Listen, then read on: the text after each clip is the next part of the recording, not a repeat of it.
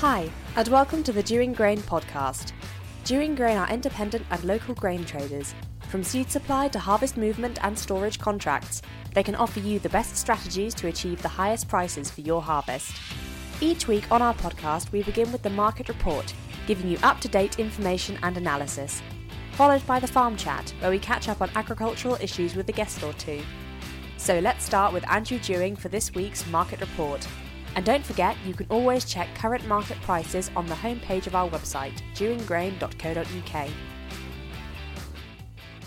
Market report for week commencing 19th of February 2024. I'll start this week with a thank you to my hundreds of female fans who sent me Valentine's messages. I'm sorry I'm not in the market, girls, but anyway, the grain market. How do we get cheerful about this one? The market is on the continuing downward passage. The question everyone is asking, when does it end, is when is the bottom, bottom picking, and other such phrases. So let's do a little analysis of that and try and get our heads around it. We're really looking for something to end it is going to be, well, there'll be some temporary relief at some point when there's some profit taking because there is some big money to be made for people who have gone short of it and they'll be buying it in. They'll spook each other and the market will bounce a bit. Is that the end of it all? No, it isn't.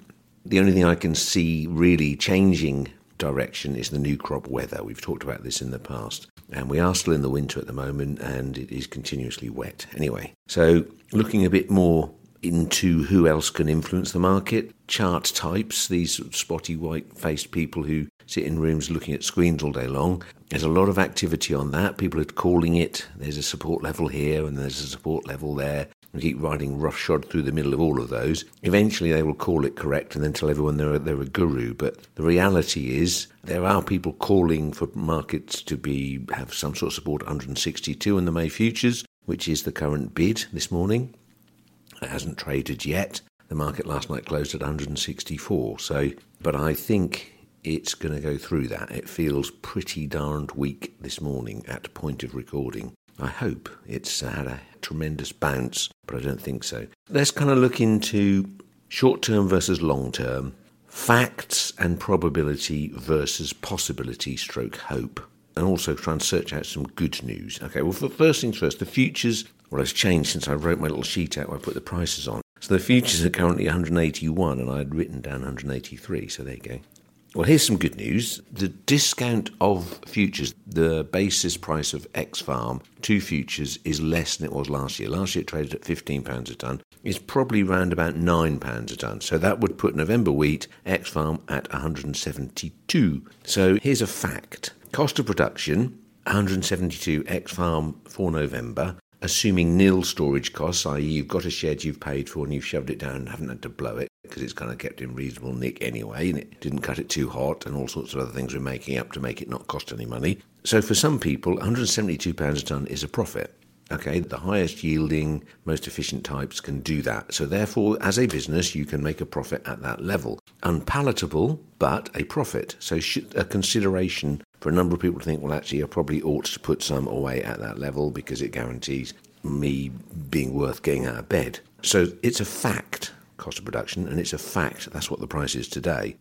So, if you take the thinking on that, the current weather outlook for the crop is actually sort of okay, benign. I mean, it's right, it's wet at the moment. No one can get on and do anything in February, but it's still February. March is a much more critical month. We're going to go into March with a wet field conditions. But the actual fact is, it is okay and looks like it's going to be okay as the days get longer and the ground dries out quicker. And the probability with the forecast that we've got is that everything's going to be fine for production. You have to assume that on the basis of history and what the forecast is. Obviously, the hope, stroke possibility, is the thing starts going wrong there. But right now, fact and probability wins. In other words, the market is going to come down because the production is not going to be affected. And we are ignoring, in the background of, of all of this, in the last few days, production for the world for next year has gone up, stocks have gone up. You know, it's very bearish news everywhere. But the UK specifically, let's look at facts and probabilities versus what you're hoping for. So, fact, big stock. Fact, Russia holds the cards. Unpredictability is in their hands, but they are in control. Basically, got the stuff that trades around the world at the lowest price, and therefore they are in control of it. That's a fact. And the probabilities they will use that to their advantage. I'm sure Vladimir Putin is delighted with the farmer riots going on around Europe at the moment. It shows massive disquiet. And the longer the price goes down, the more pressure is going to come onto the farming community, which is going to create more and more disquiet, etc. The flip side of that is the possibility, the hope that he does something to mess everybody around some more. Historically, in previous years, when he's had a bad harvest, announced I'm not exporting anymore, and up the market went, you know, 20, 30%. So it's a blessing and a curse, that one.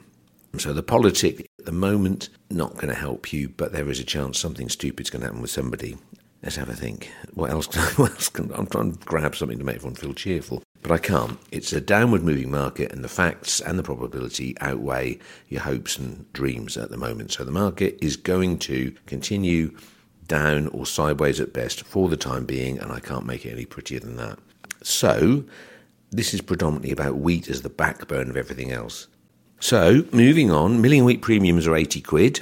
They're not going to shrink because there isn't very much milling wheat left. So, if you're a milling wheat grower and you have stock left over, you can still get well into the 200s for it. So, 230, I guess, somewhere around there, which is really good. Oh yeah, that's the point. The prices of feed, I gave you the price for November 172, and you probably make 182 for May the following year. So that's that, and there will be a much smaller wheat crop in the UK this coming season, which is why we've got a premium for new crop against old. And we still think the spread between those two markets, 23 crop and 24 crop, will go out to the equivalent of £25 between May and Nov because there is no point carrying stuff uh, we as a business will be, and at the moment we can't sell physical wheat to a consumer at a price that makes any form of sense. So unfortunately, we are taking stuff into store. We're going to ram our stores full, and we're going to shove a massive tender out in May. So somebody somewhere is going to own it. And we've talked about this. I've tried to give people a heads up on it, and I'm not the only person who's going to be doing this because it is the only market. Whoever the lucky boy is who owns the futures in May is going to have write a big check out, and then he's going to say, right, do you want to buy it back off me? And in lots of stores, we're going to have to say no because we need the space for next year's harvest. So I'm calling this two, three months in advance of your troubles, whoever's listening. Clearly, the futures have people who are short who can't tender, who've got to buy that in yet. It's a double edged sword. There is profits to be taken by people, we've mentioned. But in the end, somebody somewhere, the greatest pressure is on the guy who has to write the check out, and the day looms quicker than you ever realise. So that's wheat. Miserable story. Feed barley couldn't get much more miserable, so it's worth about £130 a tonne, which is breathtakingly low. I can't tell you how I did not expect that one to come. Maybe a few pennies here and there better than that, but largely that's around where we're at. Oilseed rape, stop growing it. I said this before, you're not here to be charitable to Americans. There is no point. All right, if it's got to be in your rotation, then fine, carry on. But believe me, some of the firms that just trade oilseed rape are desperately trying to persuade you it's a really good idea, and it isn't. It's a stupid idea. You're going to waste your money, and you might as well grow flowers and get money from the government, which is still very much in the background and still very much important when people are thinking there's an enormous spring barley crop coming, because it isn't going to be as big as everybody thought because people are going to opt for other options, especially if it continues to be wet like this. Now, you know, March at the moment predicted to be okay, but it is wet right the way up to March, and the choices for the farmer are sugar beet planting, potato planting, two very profitable crops for next year, versus spring barley and applications of nitrogen. And as the price of cereals goes down on new crop, so does the application rates of fertilizer, and there's probably movement in your pesticide or spray treatments anyway. You're always told to spray more than you should, but the reality is cost cutting is coming in very, very heavily on inputs because, bluntly, the rewarding price isn't there. Yeah, what else? So I've pretty well slaughtered the oilseed rape crop and the feed barley crop's rubbish and malting barley, he said with an optimistic voice, which he shouldn't have used to start with. That really is at this precise second in the doldrums, but that commodity has a very long history of being volatile for the reason that the weather is particularly important for germinations and plantings and, you know, heat waves and thin stuff and so on. So it's not something that you steam into selling forward generally. But right now, old crop, less demand, less beer drinking. We need a very hot spring and summer, and we need you lot to drink a lot more beer. Then there'll be a much better time for us malting barley traders and the growers. Right, that's the miserable market report for this week. Two things to mention. This week's farm chat is we've got a haulier in. Dale Watson is a guy who's uh, larger than life and he is uh, funny and he discusses some of the troubles. You know, there are troubles ahead in haulage or the, the road ahead is going to be blocked. So, or more to the point, there's going to be a lot less bulk of lorries around because the volume of work isn't there. So that's the conversation that we're flagging up. We got him in because it needs to be said and it comes from someone else, not us. Another tale of woe. Finally, the podcast walk. Finally come up with somewhere to go. I've decided to go to Reepham which is kind of a nice central place to go. And we're going to walk along the railway track and get lost somewhere around Whitwell or wherever. So the place we're going to park is where the cafe is at the top end of town, which near where Stimpson Pertwee used to be. Anyone old enough to remember that? Anyway, so the what three words location is Sings, Galloping, Fruity. And we will be there, or I will be there, at 2 pm on the 29th and if I end up walking as Billy No Mates again, then so be it. But uh, hopefully, don't be shy. Maybe we'll be discussing we've got to the bottom of the market on that day. Anyway, that's where i am going to be. I look forward to seeing somebody or some people to join me on then. So with that, with that, remain cheerful despite it all. Hopefully next week we'll have something more positive to talk about. Thank you. Thank you for listening. Please remember that any decision to trade on this opinion is yours. We want to take a moment to thank all of you for listening and to ask you to help us grow our audience by leaving a rating and review telling us what you like about our podcast. On Apple Podcasts, you can easily do this by scrolling down our show page, selecting a star rating, and tapping Write a Review. This morning I've got with me uh, Dale Watson, who is a haulier. Good morning, Dale. Good morning. And I've also got Andy George, our transport man, who is going to uh, make sure I don't miss any questions. Morning, all. Right. So, Dale, how long have you been in the industry? Talk us through that. So, I come to lorry driving back in oh, about 2007. That was to move my own equipment at the time. Uh-huh. What equipment was that? Then? So I was a sports ground contractor at the time. Okay. So it was all low load of work and. Okay. And, uh, Which sports grounds? Norwich um, City Football Club? No, mostly cricket. Oh, right. Yeah, did a lot of cricket all over the country.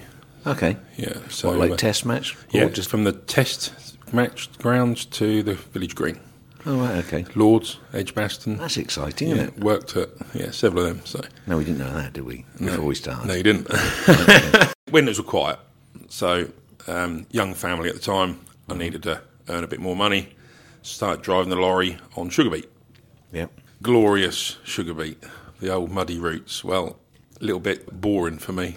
Go yeah, yeah. Here, go there, go here, go there, and it got a bit tiresome. Isn't that a bit like that with grain anyway? Uh, well, well, with grain you can go from here, tip there, load somewhere different, tip somewhere different. Oh yeah, okay, yeah. Tipping makes it a little bit more interesting. Yeah, yeah, yeah. So uh, yeah, started getting involved with movement of grain, and yeah, fell in love with it really.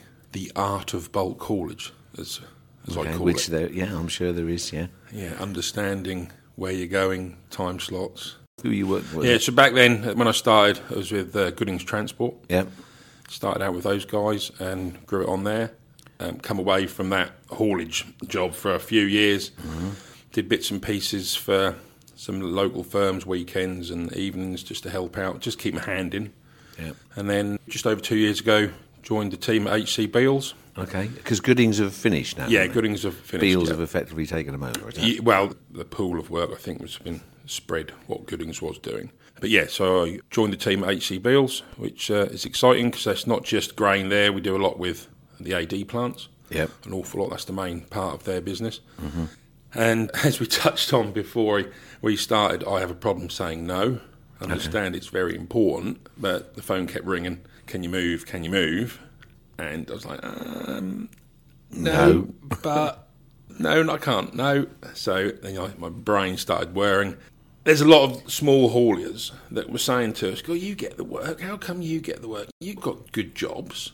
which made me think, mm, do you know what? There's an opportunity here to help those guys. Yeah. So I set up as a broker. So what I couldn't do as part of my job at HC Beals, driving their lorry, I could You then, could then pass on. pass on I mean, that's, that's that, for me. When someone passes it on, it's, it's always a fear because you might end up with Bodgit and Scarper with a Oh, yeah. hole in the bag, and everybody gets you're judged. And we're going to come on to this in a Mm. little while by the quality of the haulier you have, how much abuse they can take before they get rude or punch you. You know, it's one of those things. Our business is judged by its service levels, which one of the major things is Yeah. haulage. You know what the lorry driver does or doesn't do. One of the reasons we've we've got you on was a conversation you had with Andy, which is about a problem coming. oh yes. Ju- Just talk Yeah, us through that. so- what, what do you think?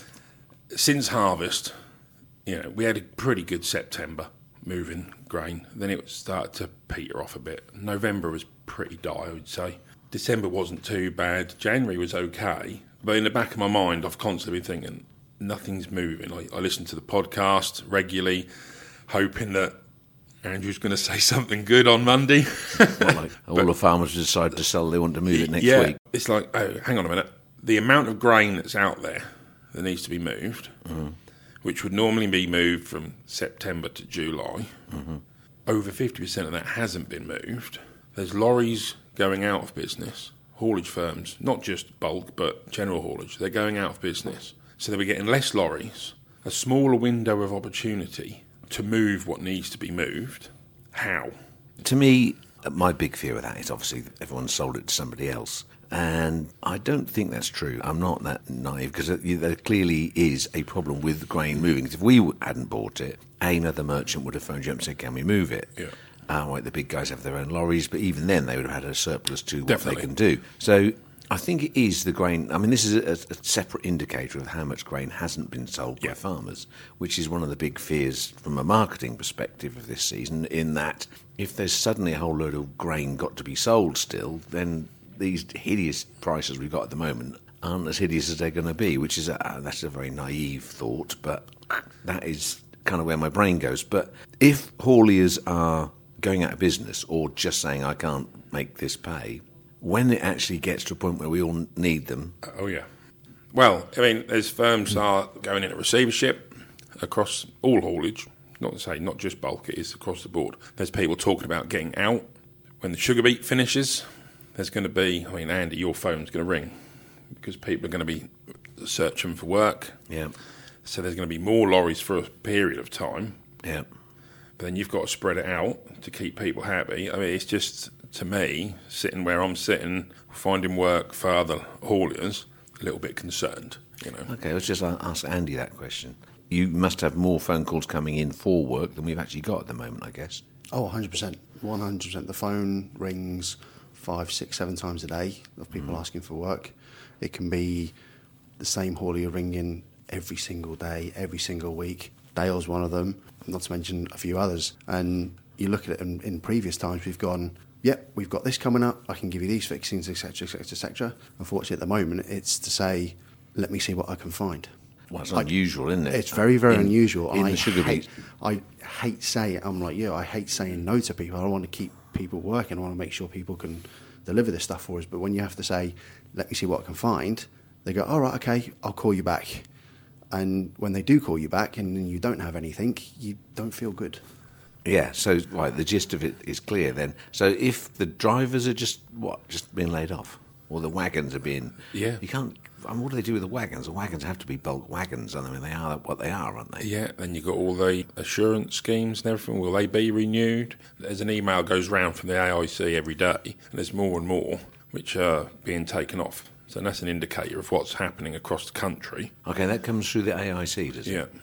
That doesn't come via the Road Haulage Association. No, that's for so people that have been TASCC certified Okay. that are either currently suspended or taken away altogether. Oh, okay. So I would assume by the amount which are not on the list now, they've been taken off the list. That's people packing up.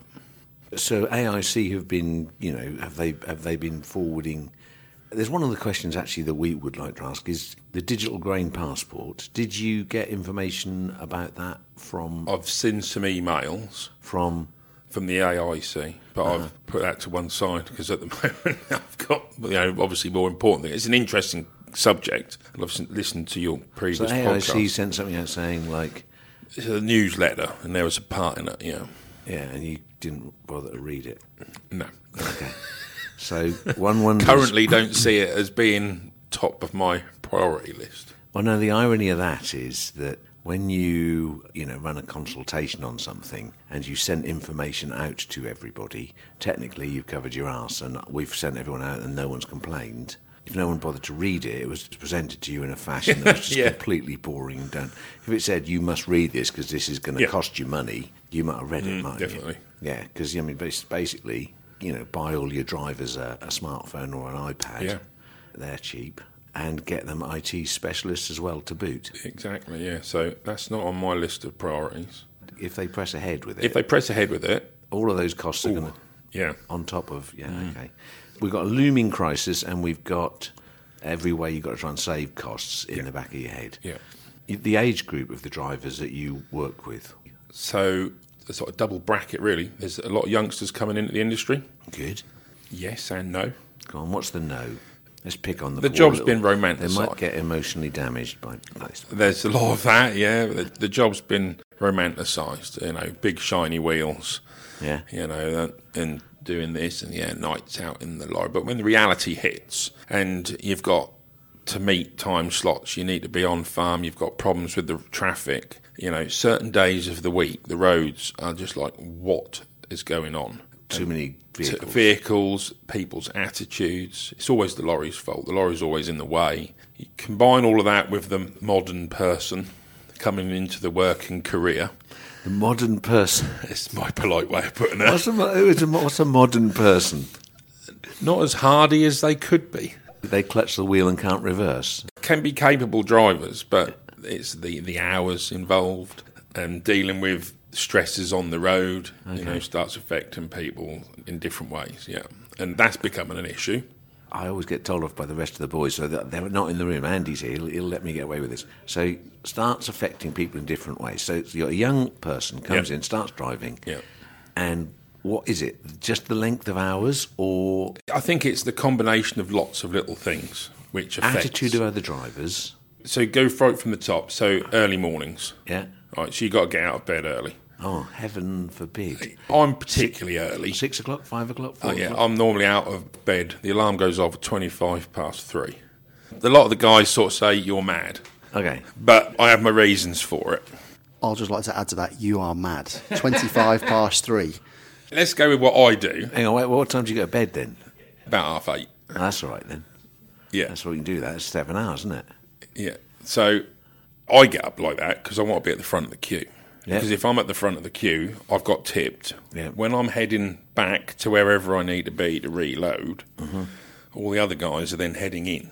Yeah. And then when they've all had their little queue and sat there for however many hours and chewed the fat with everybody to find out what's going on, and then they've tipped and they're on their way, I'm flying in behind them with number two. Over the years, I have known there's the I won't call them the odd few 'cause that makes you odd, but the odd few we'll call you who do that. I've known guys who are as dedicated as that, and they've worked that out. And the thing is, touch I've been self employed pretty much all my life.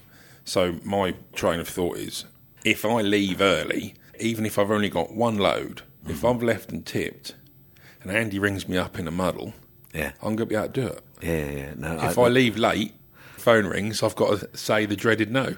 this is one of the major benefits of self-employment in the sense you have to work, you have to be available, and the difference between being trained in a large organisation, mm. I'll use the word corporate because I like that, you can kind of like swing a leg a bit, can't you? you? Get paid anyway. Oh, they couldn't load. Oh, they broke down. Oh, well, I'd better have another bacon butty.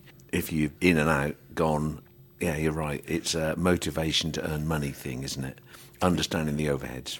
It can be a very pressured environment. So let's get back to this youngster who's gone out, you know, a little pedal. Yeah, got his got his license. I've had new drive, lots of new drivers work under me over the years, and you ask questions like, "You're a bit sharp on the brakes there. Did they not teach you about reading the road ahead?" No.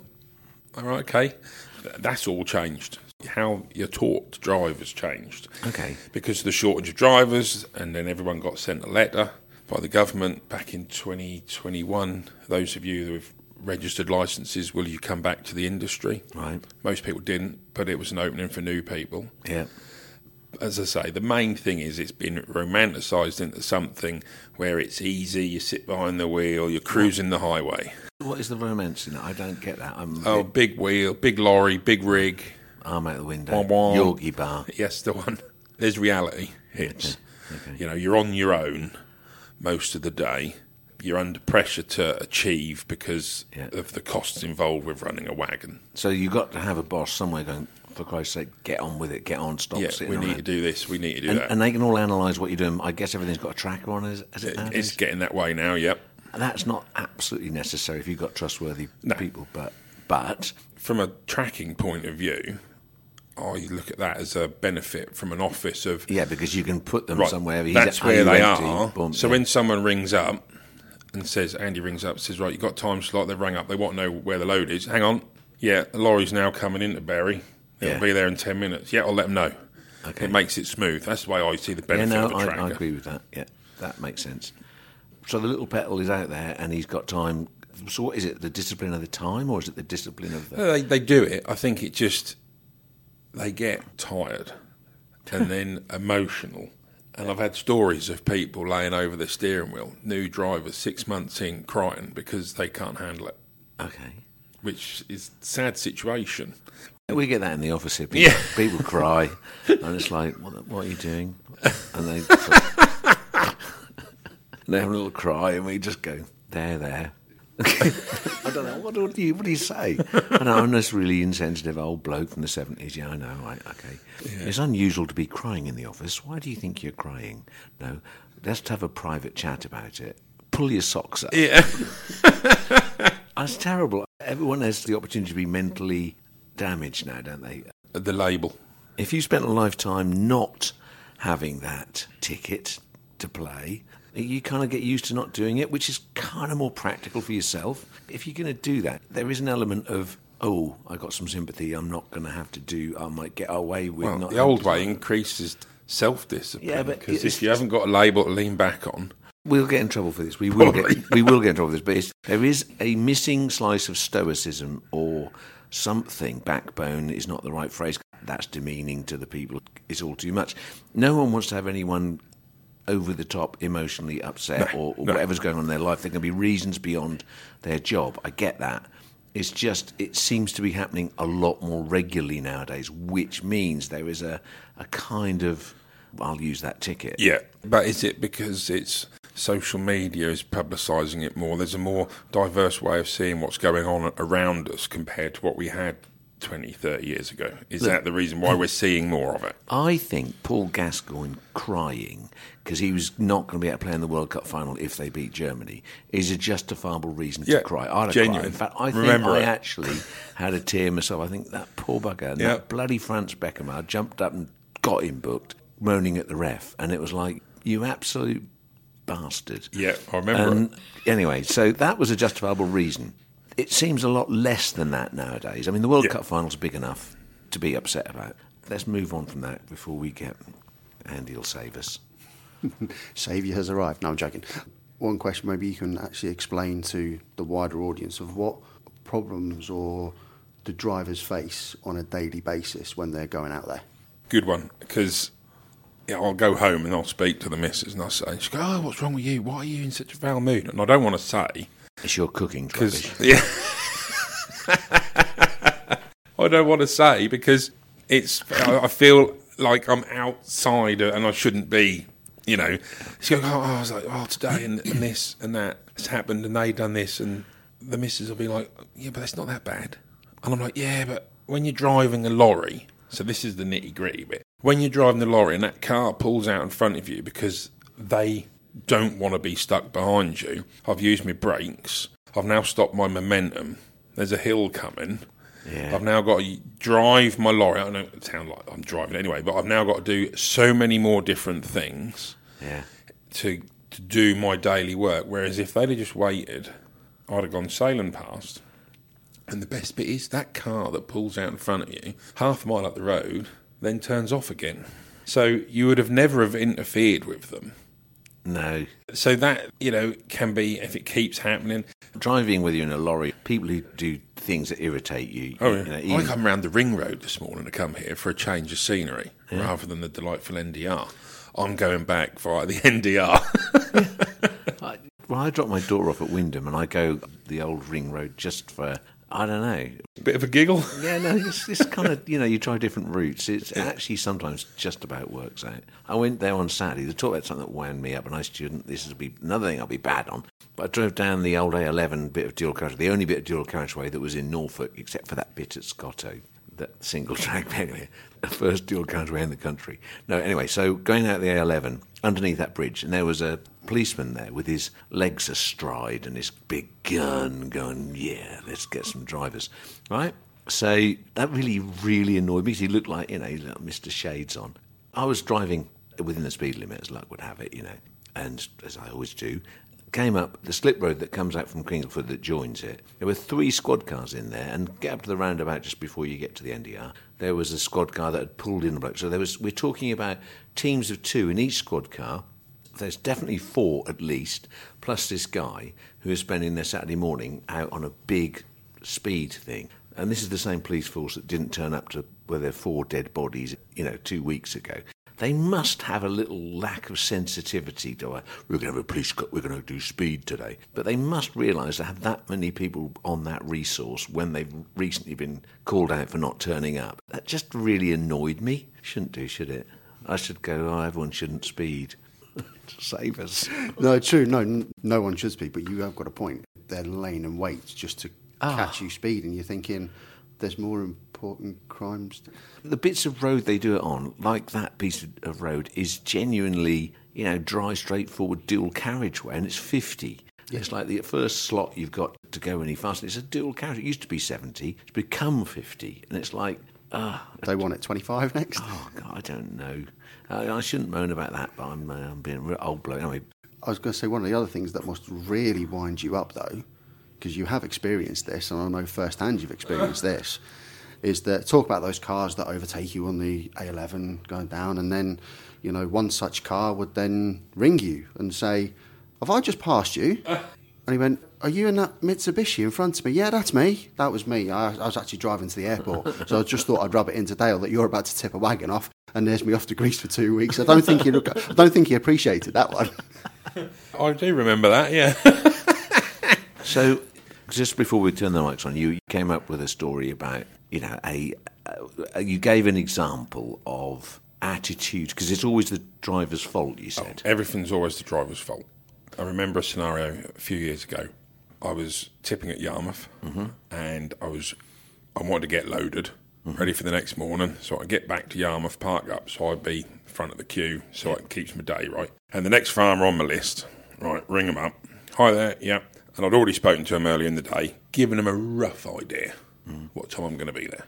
Which was going to be four o'clock. It's going to be four o'clock, yeah. And it was showery rain. Open the boat, shut the boat. The normal things held up. So I rang the farmer. That'd be said, God, that bit. Yeah, I'm really sorry. I'm going to be late. It's going to be more like five to half past. And he's like, all right. They say, yeah, yeah, right, okay. Well, uh, you need to be here by half past four. I said, well, apologise, but unfortunately, the problems that we've had at the docks have put me behind. Well, that's not a me problem. That's what. That's what I he was said. like, is- I said, sorry? He said, that's not a me problem. You need to be here by half four. We can't load you. I said, okay, not a problem. Well, thank you. I'll be in touch. That's very polite. Yeah, until I hung up. What did you think? What did I think? I Ken, thought, nicely. I thought, right, thanks ever so much. You've really put me. See, one problem like that can affect the whole week. Yeah. A domino effect. And if you're running a fleet of lorries, it's not just that one lorry that's had that problem. You could now affect three or four of the lorries that you've got. Now, if the guy had said, "Look, I really, unfortunately, can't be here after Yeah, half I have four an because. I've got whatever whatever reason it is I can't do it," there's a much nicer delivery than doesn't sound like a me problem. That Yeah. sounds slightly arrogant, stroke cocky, stroke not- not rude, good. stroke you're a piece of turd. I'm going to stand on So you. I went through my list of where I had to go next. Yeah. And I bypassed this particular farm. and went to the next one, phoned the number, explained the problem, explained I'm early. Is there any chance I can get loaded? And he said, Of course I can, my boy. That'll be absolutely fine. "Exactly." So Headed that way, got loaded, no problem. Back to Yarmouth in the time scale I needed, absolutely fine. Next morning, the first farmer that wouldn't load me because it wasn't a, a, me problem rang me up, wanted to know where I was, mm-hmm. when I was going to get there. So this was on a Friday morning. I said, "Yeah, I'll see you Tuesday morning about 10, 11 o'clock time." He said, "Well, you're meant to be meant to be here. You're meant to be doing this. I need my sheds cleared. I need my sheds emptied. I've got to get them all sorted out." I said, "Well, with the greatest respect, that's not a me problem." that went down well, I expect. And I turned up on the Tuesday, and they bent over backwards. Oh, well, that's good. Got me loaded, got one of my other lorries loaded, everything went well. I I've had experiences of farmers when someone actually stands up and uses exactly the same language back to them or just goes, actually, I'm a human being as well, have said, never send that man on my farm again, how dare he? And it's like, well, he dare because actually you are rude and you don't realise you're being rude, but because it's a driver, you yeah. think, Yes, those little things can be quite stressful. And if you're not, I'm, I'm quite blunt. Everyone knows Dale is blunt. All right, that's fine. But yeah, but am polite. I blunt or am I honest? No, you're polite. That's way not, I see it. It's about rudeness, isn't it? It's about mutual respect. Yeah. And yes, you can be. Everyone can be blunt. I'm blunt, as the podcast will confirm. But I'm not intentionally there to be rude. No. Well, my mate Scott says I'm rude about Essex all the time, but I can't help that. another another week, Scott. Yeah, so I find that aspect is still quite prevalent. There's still a, yeah. a large yeah, number of people who kind of treat certain people in the industry with a, a, level of disrespect. But I think the grower and also the mills and the maltsters need to understand how important these lorries are because with all the problems we've got and that we've touched on already with what's going to happen later in the year and the volume of product that needs moving and so on and so forth, there's still one key factor in making everything happen, and that's the haulier. And if that haulier keeps having problems, keeps having issues that they've got to address, costing them more time, more money, then there's going to be less lorries because people won't stick it. Some sites are easy to tip at, and yeah. some are a little bit complex. Yeah. I mean, do you think time slots work better than just sort of? Roughly? Yes and no. Mm-hmm. Yes and no, because the day is so varied. Things, oh my God, I've got on really well today, and then oh, my next load's a time slot, and I can't get in till two o'clock. Mm. But it's twelve o'clock. now what am I going to do? So it holds things up, but you can't go in early. An element of there's bound to be someone late See, if you give some people the opportunity to have a time slot, to have some authority, they take the authority and that's it, you can't get yeah. in after time. Whereas if they go, well, actually, two or three guys are behind with us, like it's the same grade stuff, actually, we probably can fit you in. A large slice of flexibility, I think, goes a very long yeah. way. Invariably, you put time slots in, you end up with the man behind the post office counter who goes, no, because he can say no. Yeah, which goes with weighbridges. Yeah, that's the point. yeah. So that is a thing. I mean, all people that have had any experience going in all types of places with the weighbridge, the first thing you're met by is a grumpy weighbridge operative. It ruins the whole experience straight yeah. away. Well, the opportunity to be snipe at them is there, and you have to just be polite, because you think, no, he'll hold me up, he'll be awkward. I'm going to just have to eat this, aren't I? We run a number of stores and we encourage, I mean, anyone who's here at Aylsham doesn't get away with being rude because I'm out there and I'm on the get them through, get them through, get them through. Same at Cantley, but some of our outside stores, um, we've most of them are well experienced and understand the dynamic of we say yes if we possibly can. Yeah, yeah we can squeeze in. Yeah, there's a point at nine thirty at night on a harvest when no, we're supposed to finish. Yeah, we are going to go home and go to bed, and the dryer's going to work all night to make space for the morning. So no. But we have got one or two outside stores run run by farms. Most of them, as I say, are good. Who have had moments of utter moronicness, you know, like, no, I own farm vehicles only, or you know, just obnoxious, rude, tired, whatever you want to call it, where they just can't see beyond their own problem, mm. and they can't see actually if I just was able to tip that guy over there, he would be gone, and that would be great. And it encourages then the next day to be easier, and so and then it's easier well, for the driver. It's easier for only the comes planning. in once, and and then if the people get on with you, if you think he looked after me, I'll look after him. Would you mind shifting something across from there to there? No, I don't mind one bit, mate. I'll I mean, do that. Mostly issues would be harvest, yeah, loading a boat because yeah. of how loading a boat is affected by yeah. volume of traffic. I mean, I know one of the big guys that deals with boats, they've said, you know, this is what you've got over these amount of days, mm. spread it. Sometimes it happens, sometimes it doesn't. But Yeah, that works. yeah, it, In yeah. the end, our And then- intake at harvest works like that. Hmm. It's not like, you know, we got a lot, 130,000 tons to come into stores at harvest time, and we just go, yeah, when it's ready, bring it. And but invariably, you've got the same product being cut on the same day, and the quicker you take it, you'll end up with more of the same product Yep. going in the same intake pits, which reduces your chances of varieties mixing and all of the disciplines you have to go through to clean everything out. It's easier to just go, right, let's finish the winter barley. Go, go, go, go, go. The other thing with places tipping late, uh, all drivers are on a tacho, so they can't work that silly late anyway. No. So that helps. That's good. Um, people And again, asleep at the wheel and tachograph issues, and that's quite a stressful point for people because I think if you were to do an exam on all lorry drivers, they'd be lucky to get 25 to 30% of the questions right on a tachograph. What you mean? The questions being what? Where were you? Yeah, well, no, no, as in the rules and the regulations. Okay. And that's a big issue. That panics people. Excuse my dimness, right? Right. So that tachograph. I mean, speed.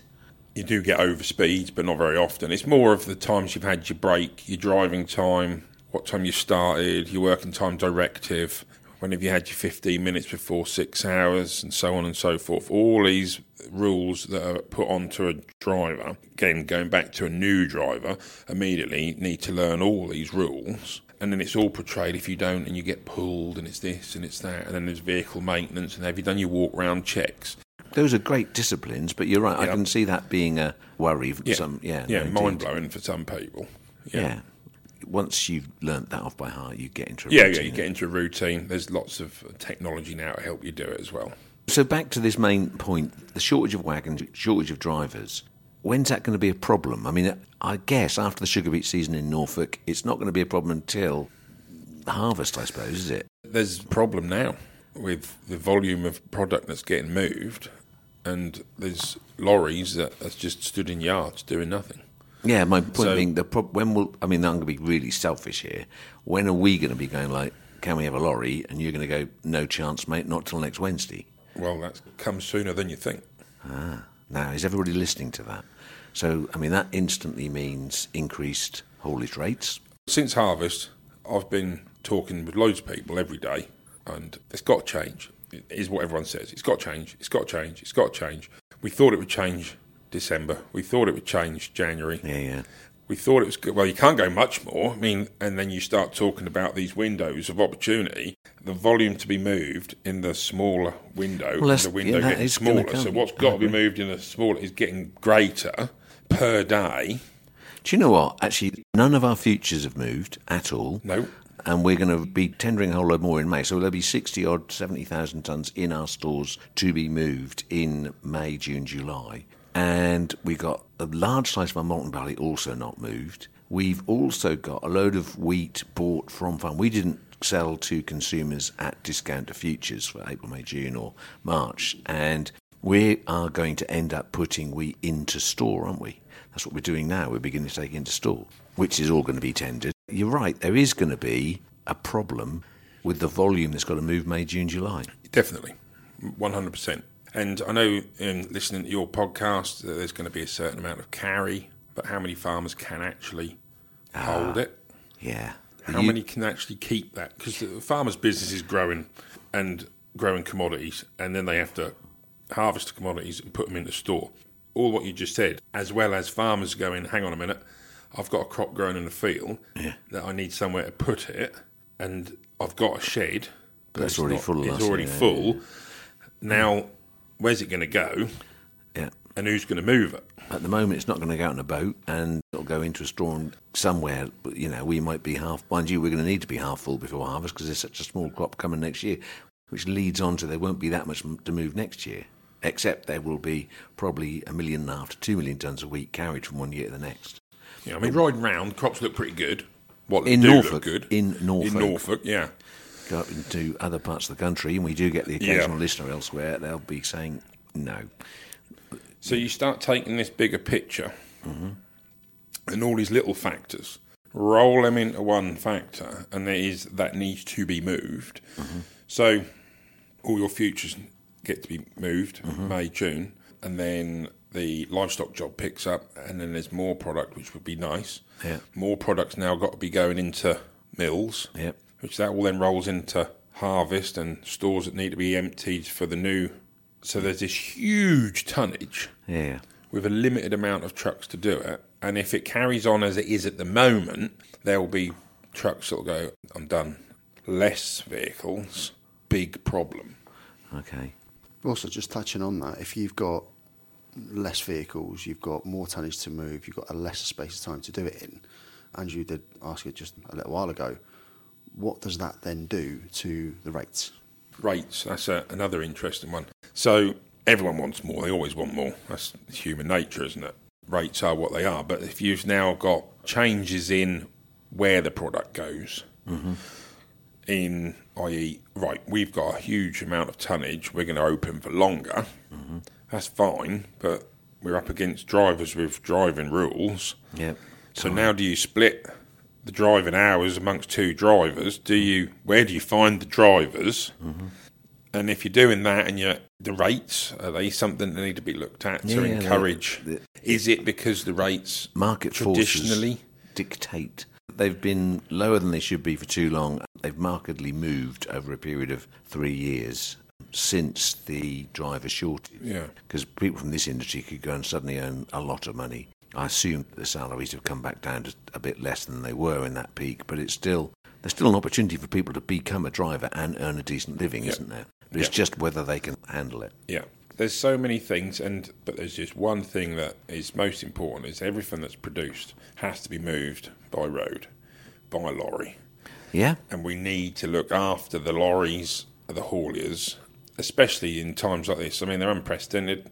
It's you were taught. I was listening to your podcast on the way over this morning, from and you know all time lows. It's that wrong time of year as well, being January, February. But my main concern is it's bad now. Could it be turned on its head and be bad when there's lots to do? Yeah, yeah. Well, that's up to. Well, market forces dictate that we'll have to find a way, won't we? Because we always do. And Yeah, we'll find a way. Yeah, Let's finish on a thought because we, when we first came in, I started talking about an electric lorry. It's one of the monsters got an electric lorry. The range is what 150. yeah. It's not great. The range isn't great. They're heavier.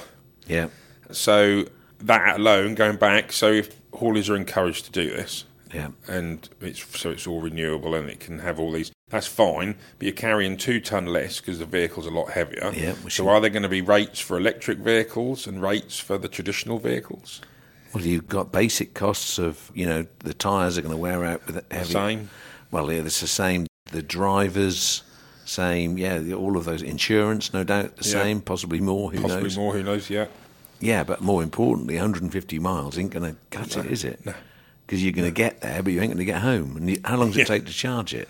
I don't actually know. I haven't looked into it because I mean, at the moment, I would imagine it's still a relatively new concept, which is going to receive a lot of.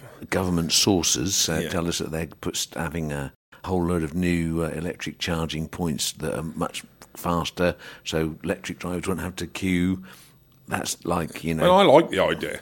You know, if it can be, can do a proper day's work, I like it. It's like going back in time. is The old milkman, he had his electric milk cart and his recyclable bottles that he went around doing. We've Yeah, had it in the past. There's no reason why we can't have it with modern technology in the future, but it's just how it's done. That's true. It's just the current model clearly isn't going to work. You got the Labour Party have just gone back on their green initiative in, in politics, which is you know inevitable thing. The reality of the greenness of an electric car is really being questioned. You know the amount of water to make a ton of whatever the stuff is, titanium is it not? Cobalt. Cobalt, lithium, I can't remember any. Yeah, the amount of energy that goes into producing, you know, electric vehicles. And we heard a story of a guy who bought an SUV for his farm and he drove across a field and a flint came up and punctured the battery and he was given an £18,000 bill to replace his battery. And they said, What did you do? He said, I drove across a field. They said, Oh, you can't do that. Well, what's the point? It doesn't work, does it? There's just absolutely no way that that is the future in its current form.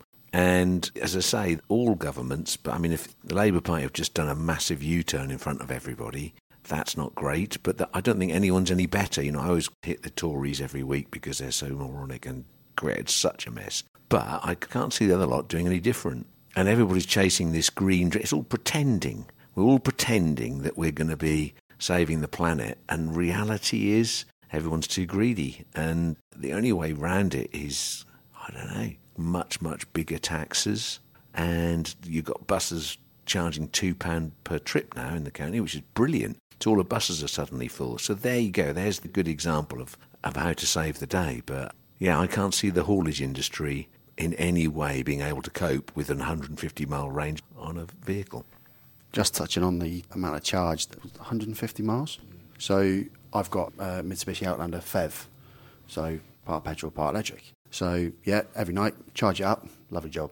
In the summer, I can get anywhere between 25 and 30 miles out of it. What happens when it turns cold? So my battery will only charge up to 8, 9, 10. So if it's 150 miles, let's say during the summer, that then could then drop to at least what 110, 120 in the winter. Yeah, which then that's not a lot good, really, is it? Or you need more of them, which is another problem. Because then you go back to the same problem that we're having at the moment, even with traditional trucks, drivers' availability, and so on and so forth. So it's an interesting one. I'm watching it. I find it very interesting, but I'm yet to see it as being a, a benefit to us. Right. I think with that happy thought, the planet ain't going to be saved this week. I'm going to wrap it up. I'm going to say, Dale, thank you very much for coming in. We've got to take your picture yet, by the way. You're going to be covered. Well, you, I don't know how you're going to cope with the fame after this. No, thank you so much for coming in. I really appreciate it. And I hope uh, it's been an enjoyable experience for you. Yeah, no problem. Thanks very much for having us. And it's nice to be able to highlight some of the bits and pieces that's going on. So hopefully some of the growers will hear what we're up against and try and work with us maybe a bit more. Cool. Thank you just to touch on what I just, just said there, thanks, Dave, for coming in. Thanks for all the work that you do for us. Really do appreciate it. And yeah, just don't say no.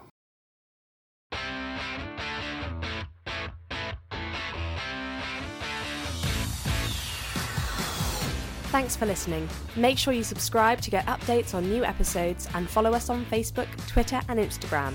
We are at Dewing Grain. Alternatively, you can call us on 01263 731 550 or email info at dewinggrain.co.uk.